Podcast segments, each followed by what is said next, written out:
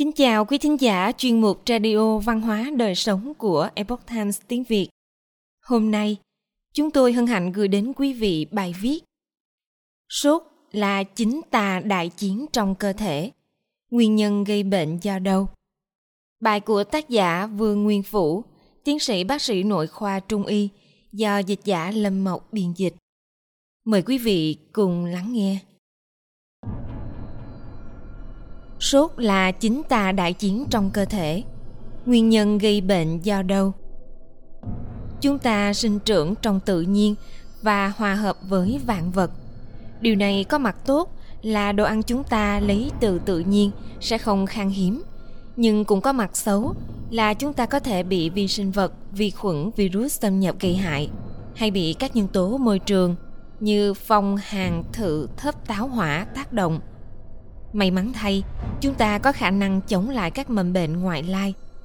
Tây y gọi đó là hệ miễn dịch, Trung y gọi đó là chính khí. Khi bệnh tà xâm nhập, giữa chính khí và tà khí sẽ xảy ra chính tà đại chiến. Cuối cùng bên nào sẽ chiến thắng? Là chính khí thắng hay bệnh tà thắng? Điều này có liên quan tới sinh tử tồn vong. Bệnh tà có những loại nào?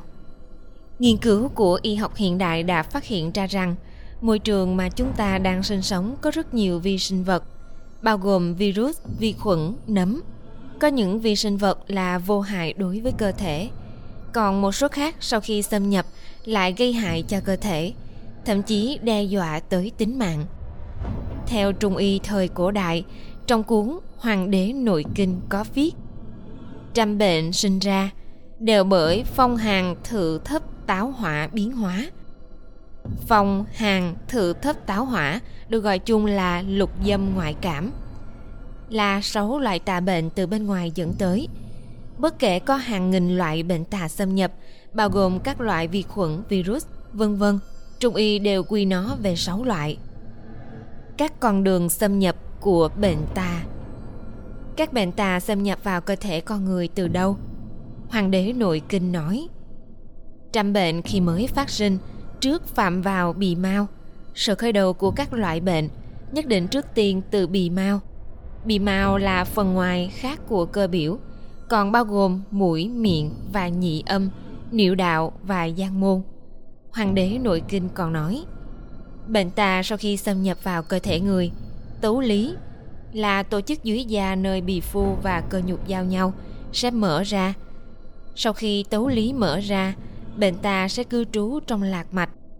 Nếu như lưu lại lạc mạch mà không đi, nó sẽ truyền vào kinh mạch. Nếu như lưu lại trong kinh mạch không đi, sẽ xâm phạm tạng phủ, có thể dẫn đến tử vong. Có thể hình dung đường đi của bệnh ta là bì mau tới mạch lạc, đến kinh lạc, rồi tới tạng phủ. Ví dụ như virus cúm, nhất là virus cúm A, độc tính rất mạnh xâm nhập vào đường hô hấp qua mũi miệng. Nếu virus xâm nhập vào phổi sẽ gây viêm phổi, phù phổi. Nếu virus xâm nhập vào tim sẽ gây viêm cơ tim, suy tim.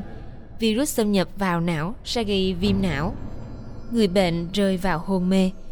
Đây đều là do virus xâm nhập vào các cơ quan nội tạng, phát sinh những biến chứng nặng, tỷ lệ tử vong khá cao. Nên cảm lạnh nhẹ cũng có thể tử vong, không thể xem nhẹ chính tà đại chiến. Trung y gọi bệnh tà xâm nhập là tà khí, và phần cơ thể con người chống lại tà khí được gọi là chính khí. Tại sao bệnh tà lại có thể xâm nhập được?